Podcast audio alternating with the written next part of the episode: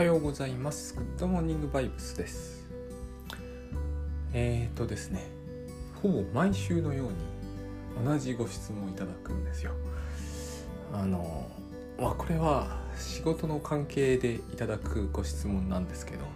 もう私の中ではですね、なんて言うんだろう、これはライフワークじゃないけれども、これがライフワークになってしまっているっていう感じで、えー、質問内容はタスクシュートの記録を取り忘れますと、まあいろんなバージョンがありますが、要はこういうことです。で、なぜ佐々木さんとか大橋さんはタスクシュートの記録を忘れないのですかというご質問なんですね。あの大変いいというか、もう エフエーキュー 中の エフエーキュー でして、あのなぜ忘れるのかというご質問なんですけど、えー、あ違うなぜ忘れないのかですね。それはですね、えー、なぜ忘れるのかという質問と僕の中ではどう同じなんですね。で、えー、全ては記憶なんだと思うんですよ。えー、例えばなぜ私は自分の名前を忘れないのかと聞かれれば、えーえー、もし忘れる人がいるとするとですね、この人は、えー、自分であるということにどこか私ほどは意味を見出してないんだと思うんですね。えー、この社会の中で私が私の名前を持った人間であるということが無意味ならば忘れると思うんですよ。他に人が誰もいなくなればね、なんかそういう エスエフ よくあるけど、核戦争でも起こり自分一人生き残りましたと、名前忘れると思いますね。よほど気をつけてないと。で、えー、あ例えばそういう時にカレンダーとかを一切失うと、今日が何日だとか分かんなくなると思いますよ、いずれね。で、あの誰だったっけな、野口幸雄さんが、超整理法の野口幸雄さんが、ロビンソン・クルーソーが、えー、正気を保つためにカレンダーつけるんでしたっけね。なんかそういうようなことをするんですよね。多分そういうようなことをしないと、えー、無人島とかに行き着いた人は言葉とか忘れる可能性ありますよね。そういうことなんですよ、これは。あ、えー、タスクシュートの記録を取るのをなぜ忘れないのかというとですね、えー、それが何どういうものであるかを、えー、覚えたから知ったからですね。私あのタスクシュートに関してはえっとですねこれでなぜ時間の節約ができるのか、あるいは時間管理ができるのかを、えー、と完璧に説明できると思ってます。えっとですねあのこういう話をすると大橋さんに怒られるかもしれませんが、まあ、怒られはしないと思うんですけどね、えー、時間管理ということをしたいと人が言った時、えー、それは何を意味していて、でタスクシュート以外でやると多分どういう結果になり、でタスクシュートをするとどこがどう違うのかが全部説明できると思ってます。一言で言うと、時間管理をするということがうまくいくためにはですね、一番いい方法はいつでも時間管理をしていたいとしていようと思っていて、かついつでも時間管理ができるという状態にあることなんですよ。これですね、えーと、グッドバイブスで倉園慶三さんがよく、えー、いつでも自分は平安でいたいと、えー、一日一回思いましょうみたいな話をされることがあるんですけど、これと全く同じことですね。いつでも自分は平安でいたいということを私たちは忘れるんですよ。忘れるから、えー、専門用語を時々ここで使ってますけど、総的防衛ってやつが例えばあってですね、あのお前らとの関係なんかもうどうでもいいから、えー、全部、えー、関係はぶち壊してやるっていう人っていらっしゃるじゃないですか。あのいやもうお前らのことは知ったこっちゃないから、例えばまあ私で言うと原稿とかを書いて赤入れとかをいろいろ編集さんにされて、ちょっとこの一章では厳しいですみたいなことで、ああもういいっていう風になって、この本出すのはあんたのところでやめるからって言ったら、これは総的防衛って感じなんですよ。俺は別にここで出さなくても平気だからって、あの平気なんですよ。総的防衛の人っていうのはどんな関係を壊しても全部平気なんですよ。えー、関係を壊しまくっていくんですね。でこの平気だと思った時にはグッドバイオスのことは忘れているんですね、えー、少なくとも倉田さんの話の中では、えー、関係を壊して平気だからという形であの自分の心をなんていうのかな自分の自尊心みたいなものを、えー、保とうとするときはその人はもう平安ではないんですよ。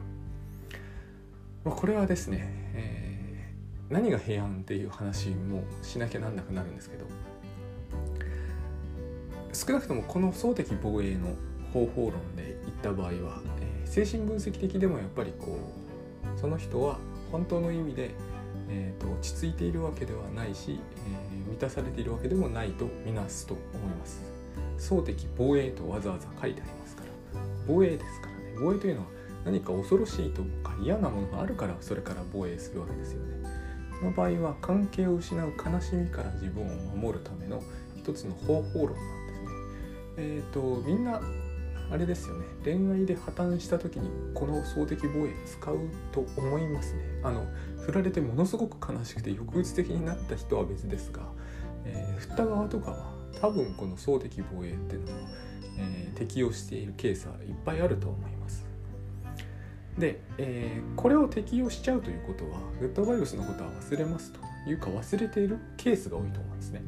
私なんかの場合に、えー、と例えば、えー、誰とでもいいんですけどちょっとでもこううんって思った時っていうのはすでにその瞬間はグッドバイオスのことを忘れて忘れてるんですよ。だから、えー、いつでも平安でいたいということを忘れないようにするっていうなんていうのかな、それはあの仏教でお経を唱えているのと全く実は同じことなんですけども、忘れないようにしようと思って何か唱えたりするわけですね。タスクシュートも同じなんですよ。ただタスクシュートは時間管理のことを忘れないようにしましょうと唱えるよりもう一歩いいものがあって、それをタスクシュートというツールなんですね。それがタスクシュートというツールなんです。で、私がタスクマ iPhone でやってるのは、よりタスクシュートが自分から離れられないようにするために、えー、唱えるってそういうことですよね。自分がそこから離れないようにするわけですね。タスクシュートというものを身につけているという状態を実現することで、えー、時間管理ということを実現できるわけですね。それは四六時中時間管理を し, したいと思ってしたいと思えばいつでもできるという状態にあるということなんですね。グッドバイブスで言えば、えー、四六時中自分が平安でいようと思ってかつ自分が平安でいるための、えー、方法も常に知っているいようとしようと思えば平安でいられるという状態を実現するということなんですよ。タスクシュートというものにせよ、グッドバイオスというものにせよ、忘れるとか忘れないというのはそういうことなんですよ。忘れる時にはすでに別人になってなりつつあるんですね。ダイエットのことを忘れるからいっぱい食べちゃうわけじゃないですか。何でもそうだと思うんですね。忘れるということは、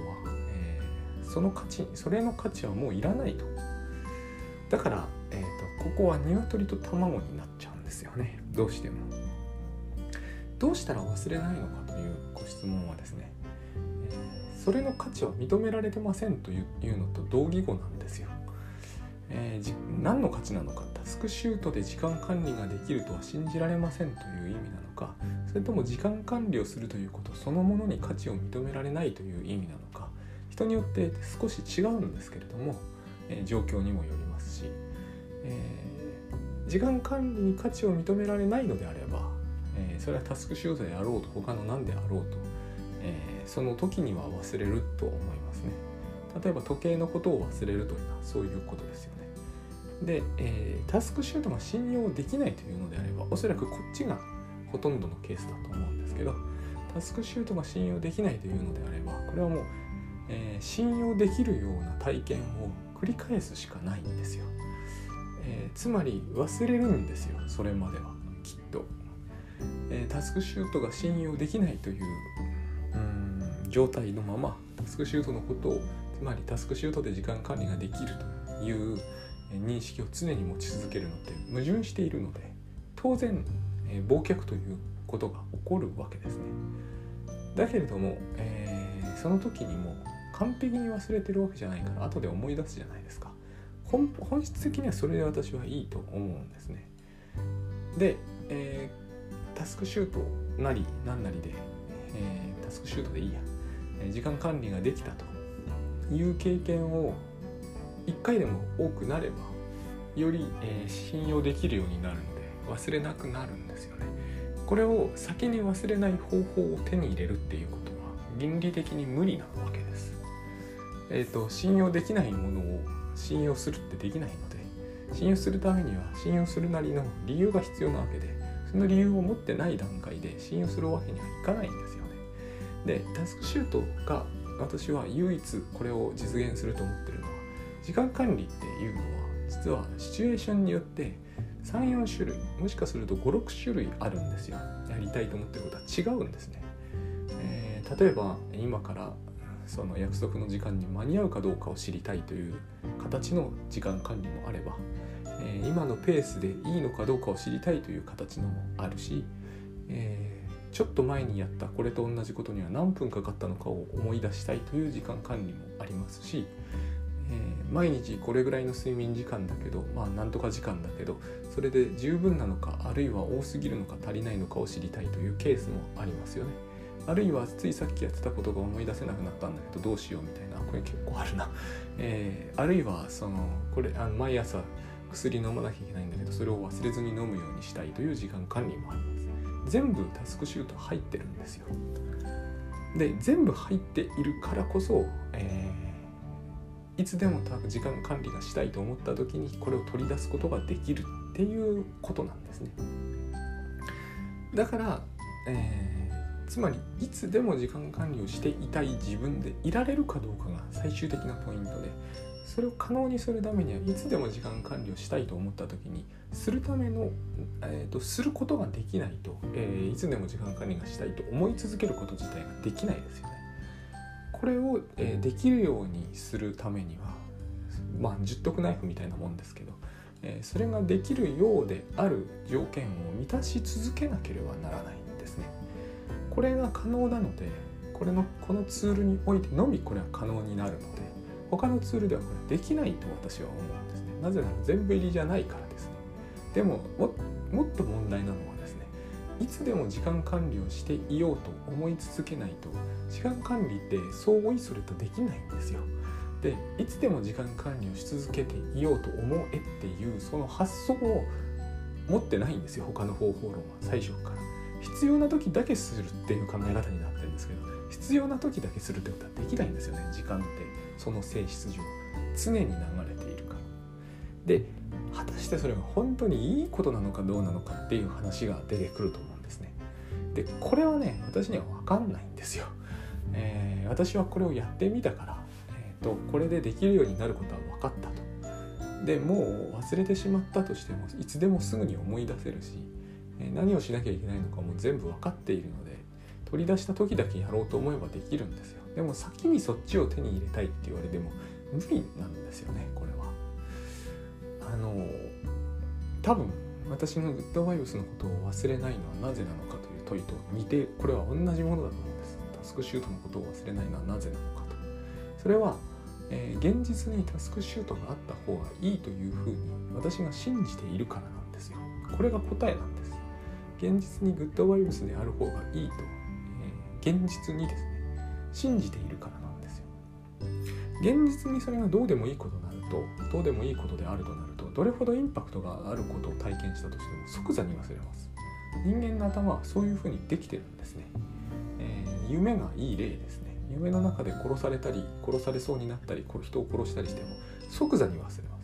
なぜなら、それは現実に自分が殺したとか殺されたとか、えー、覚えておく必要がないからですね。それを覚えておく、そう、そういうことがあったと覚えあの認識することはむしろ現実を生きていく上では邪魔ですよね。だって殺してないのに殺したかもしれないと思うのは、えー、頭がのそのなんていうのかな、正常な認識の妨げになるじゃないですか。だから邪魔ですよね。だから夢ってのは多分そういう意味で、あれが夢だと認識した瞬間に全部忘れてしまうんだと思うんですよ。忘却されてしまうんだと思うんです。で、私は、えー、夢の記録取ったりしてますが、本質的にああいうものは、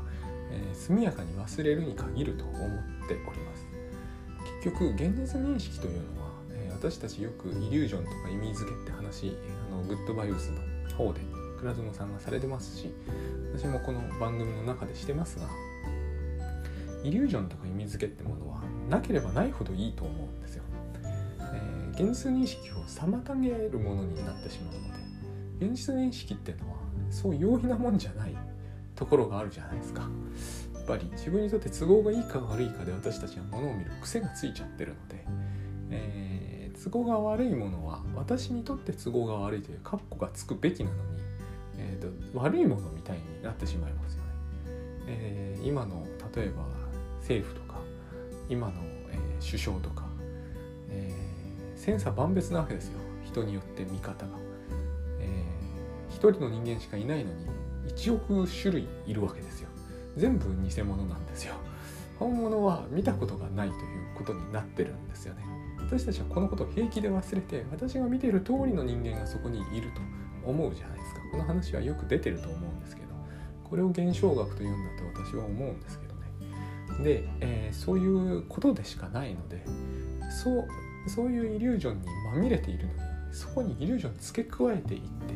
現実認識が正しくなっていくとはとても思えないですよね。明らかに遠のいていく感じがするんですよ。そこにさらにイリュージョンくっつけていったらですね。でも私たちはそれをやめられないんだけど、えー、なるべく早くイリュージョンは捨てていくのがいいと思うんですよ。やっぱり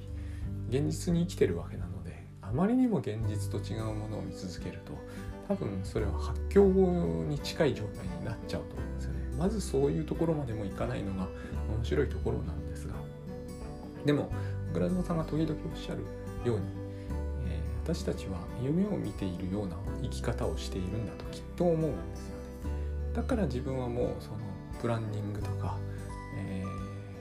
最終なんとか設定とかをしないようにしているわけです。夢に夢を重ねていくと、そういうふうに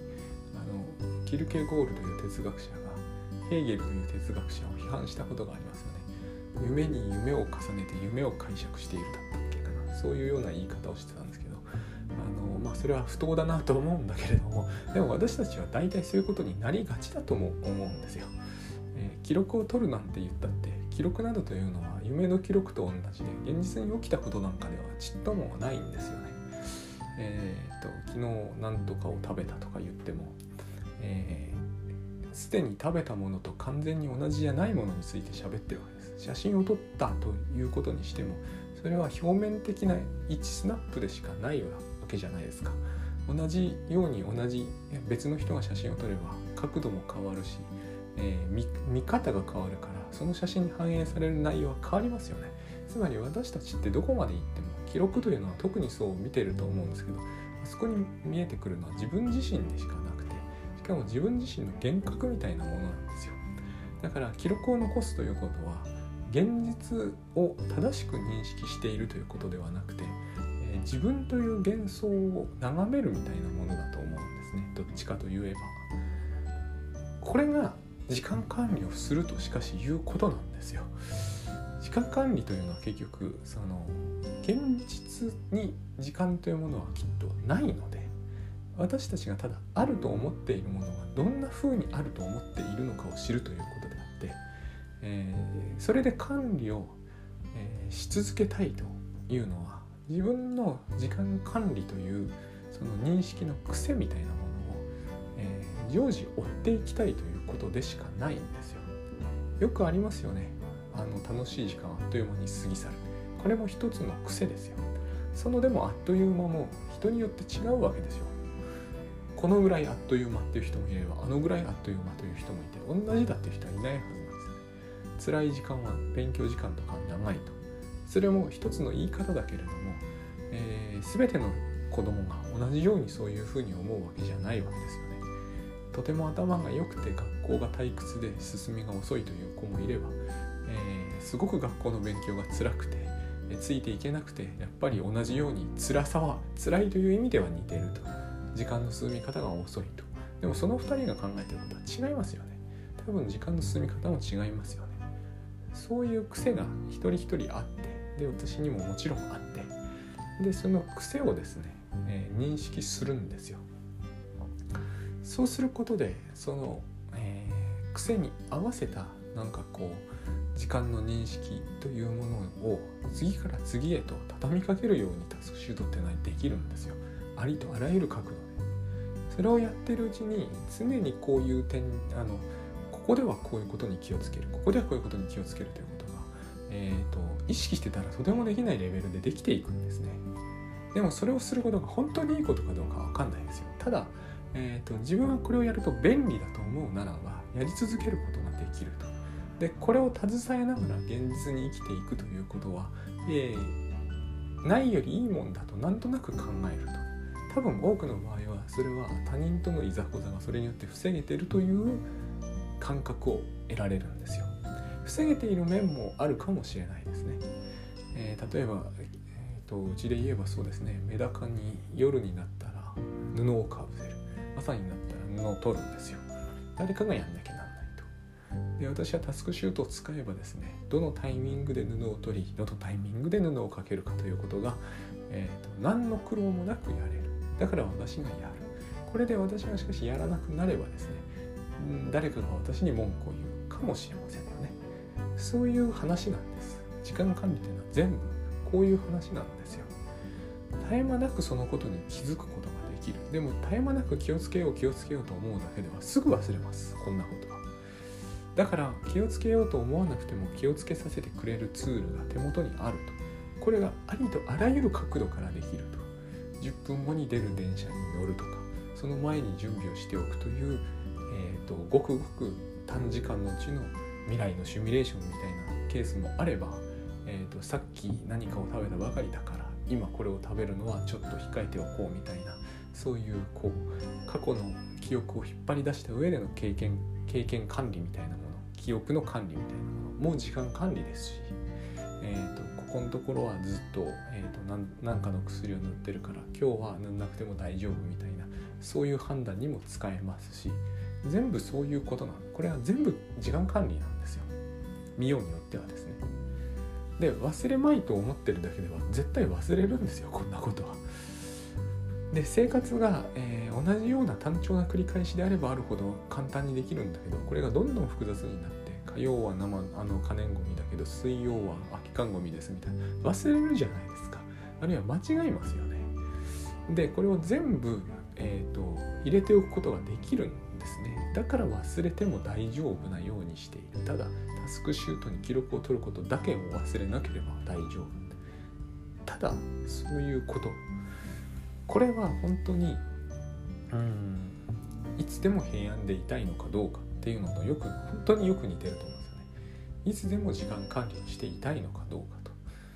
で時間管理というとタスクシュートのようなツールがないととにかくこう覚えて気をつけておくことしかできないので、いつでも時間管理をしていたいというとものすごい窮屈な感じがするんだと思うんです。この感じを最初に、えー、と決別できるかどうか、えー、これは別に、えー、よく考えてみると、えー、息苦しいとか、えー、いつもそわそわして落ち着かないということとは何の関係もないということに気づけるかどうかが多分最初のハードルになっている気がします。いつでも平安にいたいって話もよく似てます。似てるところがあります。えーと、いやそうするとあのなんかいきなり聖書みたいな文句が出てきて、えー、右の方を打たれたら左の方を差し出さなければいけないのかとかそういう話になるんですけど、それとこれとは関係ないってことを、えーと、なんならばですね、右の方をかつて打たれたのは何年ぐらい前だったのかを思い出すだけでもいいと思うんですね。グッドバイブスをやったからって急にバシバシ殴られるってことは起こらないんですよ。あのタスクシュートのさっきのそわそわっていう例で言うと、忘れまいとしなきゃいけないからそわそわしなきゃなんないのであって、タスクシュートっていうのは全部タスクシュートがやってくれるんで、えー、その辺のことを覚えておこうという努力をしておく必要がなくなることを言うんですよ。だからそわそわとは何の関係もなくなっていくんだけれども、うんとこの話はいくらやっても無理なんですね、えー、気をつけなければいけないんじゃないかっていう認識が入っている限りは、えーと、息苦しくなるに違いないというふうにしか思えないと思うんですよ、えー、人を攻撃しないということに決めるということは、えー、正義が通らなくなり、人に殴られ同士になり、搾取されまくるんじゃないかという恐怖感がある限りにおいては、えー、いつでも平安でいようというのは根本的に悪いことなんじゃないかという感覚が、え抜けないケースでは抜けないかもしれないと思うんですね。私が最初に聞いた時もそういう懸念がきっと出るだろう、自分の中からと思いました。でタスクシュートもそうでした。ずっと一番最初に書いてみると大橋さんはよくこれができるなと思ってました。でやってみるとそういうことは何の関係もないんですよ。グッドバイブスにしてもタスクシュートにしてもですね、何の関係もなかったんだけど、やんないと分かんないんですよね、そういうことまでは。私は一応こういうことについて一生懸命こう、特にタスクシュートについては、えー、とそうはならない、絶対ならないっていうことを喋ってますけど、えー、毎週のように、えー、息苦しさについての問題はさすがに毎週は来ないですけど、えー、忘れるということについては毎週のように来るし、えー、息苦しさについても定期的にいただきます。それも相当な頻度で、多分うかがあのそういう質問をされない方も息苦しいに違いないと思っている方いらっしゃると思うし、数字と使ってる中にもこの息苦しさから抜け出せてないという方はそれなりにいらっしゃるんじゃないかと思ってます。ただ、えー、それは誤解なんですけれども、えー、誤解だというだけじゃ解けないだろうなとも思ってはいます。であのこういうものって全部最後はこうなるんですよね。現実にそれがあることがいいと思えるかどうかを、信じられるかどうか、最終的にはそこにしかかかってこないんですよ。信じられないならばできないわけです。ただ今の話を、えー、もしある程度追っていただける方には分かると思いますが、自動で思い出したのでは何の役にも立たないんですよ。えー、タスクシュートじゃなくて忘れるから、何をした、えー、うがいをした、歯磨きをした、センサー全部くっついていて全部自動で記録してくれたらいいのにと、大橋さんがそれを使うならいいと思いますが、えー、それでも微妙だと思います。これは、えー、自分でやるから意味があるんであって、勝手に記録が残ることには何の意味もないんですね。記録が残ることそれ自体に意味があるわけではないので、時間管理を し, したいと常に思い続けていることに一番の意味があるので、ここがなくなっちゃったら何の効力も発揮しません。グッドバイブスで言えばですね、えー、なんて言えばいいんだろうな。グッドバイブスでこれを言うのは無理があるけれども、えーと、自動平安の薬みたいなものを飲むという分では多分何の意味もないんですよ。あのそうですね、多分ですけれども、えー、ドーパミンを活性化するのをブロックする、えーまあ、統合失調症のような方に抗不安薬という薬でもあの弱い薬ではあるんですけれども、えー、それを飲めば、あるいは、えー、少なくとも攻撃的な欲求を、えー、なんだろうアクティベートすることができなくなるという意味では可能かもしれない。でもそれではグッドバイブスにはならないと私は思うんですね。えー、多分せいぜい元気がなくなるという程度であって、それそっくりです。タスクシュートの記録を全自動で取るという発想は、あれそれはなんとかログにはなると思うんですけど、タスクシュートにはなり得ないと私は思うんですよ。なぜならば、時間管理というのは単一のことを意味しないんですね。もう さ, さっきも言った通りなんで繰り返しませんけど、少なくとも数バージョンはあるわけです。で、やりたいと思うときにそれができなきゃダメなんですよ。ただ記録が残っとけばいいってもんではなくて、え記録が残ってて、あ、この行為は邪魔だったから二度とやらないようにしようって決意して、えー不適切な行動を未来においてどんどん削除していくというだけではちっともダメなんですよね。そういうことでは何一つ実現しないだろうなという気がしますね。あのイブのみっつの顔の話を何度もしているんで、えー、事前の説明なしにしちゃいますけれども、あれをよく読むと時間管理がに失敗するということの意味は全部あそこに書かれていると思います。イブ・ブラックにとってイブ・ホワイトの全ての行動は無駄です。だからイブ・ブラックにとってはイブ・ホワイトがいることが時間管理の妨げです。イブ・ホワイトから見ればちょうど真逆です。イブ・ブラックのやることは全部ナンセンスで、しかも時間の無駄でしかないんです。イブ・ブラックが死んじゃえばイブ・ホワイトにとっての時間管理は完成します。で、どっちかがどっちかを殺せば多分両方死んじゃいます。あの話はそういう話ですね。両方死んじゃうんですけどね、最後はまあ、別人格が出てきて、このことが全てだと私は思うんですよ。えー、例えばトイレに行く時間が無駄ならば、ええー、トイレをしなくなれば私たちはその時間を有効活用できますよね、えー、余計な エスエヌエス を見たくなくなればその時間を有効活用できます。多分全てを止めれば私たちは機能を完全に不全に陥りますね。そういうことなんですよ。多分これが私は答えだと思ってます。だから時間管理を完全にするなどということは目標にもならないし目的にもならないと思うんですね、えー、ただタスクシュートするということはできます。それは結局イブラック、イブのみっつの顔で出てくるんですけれども、私はこれをお勧めするわけじゃないですよ。ただ出てくるんですけれどもにノート、日記を書くようになるんですよ。そうすると日記の中で三人格がジェーンっていうのが出てくるんですけど、ホワイトとブラックとジェーンが喧嘩するんですよ、日記の中で。お前のやったことはこうだとか余計なことを言うなとか本当にそういうふうに書いてあるんですよ。あれと同じようなものですよ、タスクシュートというのは。ただ私たちはそういう会議が起きて、起きてないからそれほどあからさまにはならないというだけです。あれと起きてることは多分ほとんど同じです。で、えー、それをするっていうことに意味を見出さなければ忘れますよね。日記をつけるなんてことは忘れない方法を手に入れるのではなく、えー、この日記によって、えー、さんにんの行動をコントロールできるというふうに少なくともある程度の、えー、まあ妥協点ですよね。それは見出せるということに期待するならばあの日記は続くでしょうし、そうでなければ続かないでしょうっていうことがタスクシュートでも全く当てはまる話なんですよ。ただ先ほども言った通り単なる日記ではないのでね、えー、シミュレーションもできちゃうんで、そしてずっと昔のまあ日記でもできるかもしれませんけど、ありとあらゆることを思い出せるので、えー、いつでもあれができると。日記だと書いてあったことについてのことしかできないけど、スクショならあらゆることについていつでもできるんですよ。そういう点ではね、やっぱりこういつでも平安でいたいとかいうのと私は割と似てると思うんですよね、えー、どんなタイミングでそれを損なうことが起こるか分かったもんじゃないんですよ。時間って常時流れてますからね、イリュージョンですけど。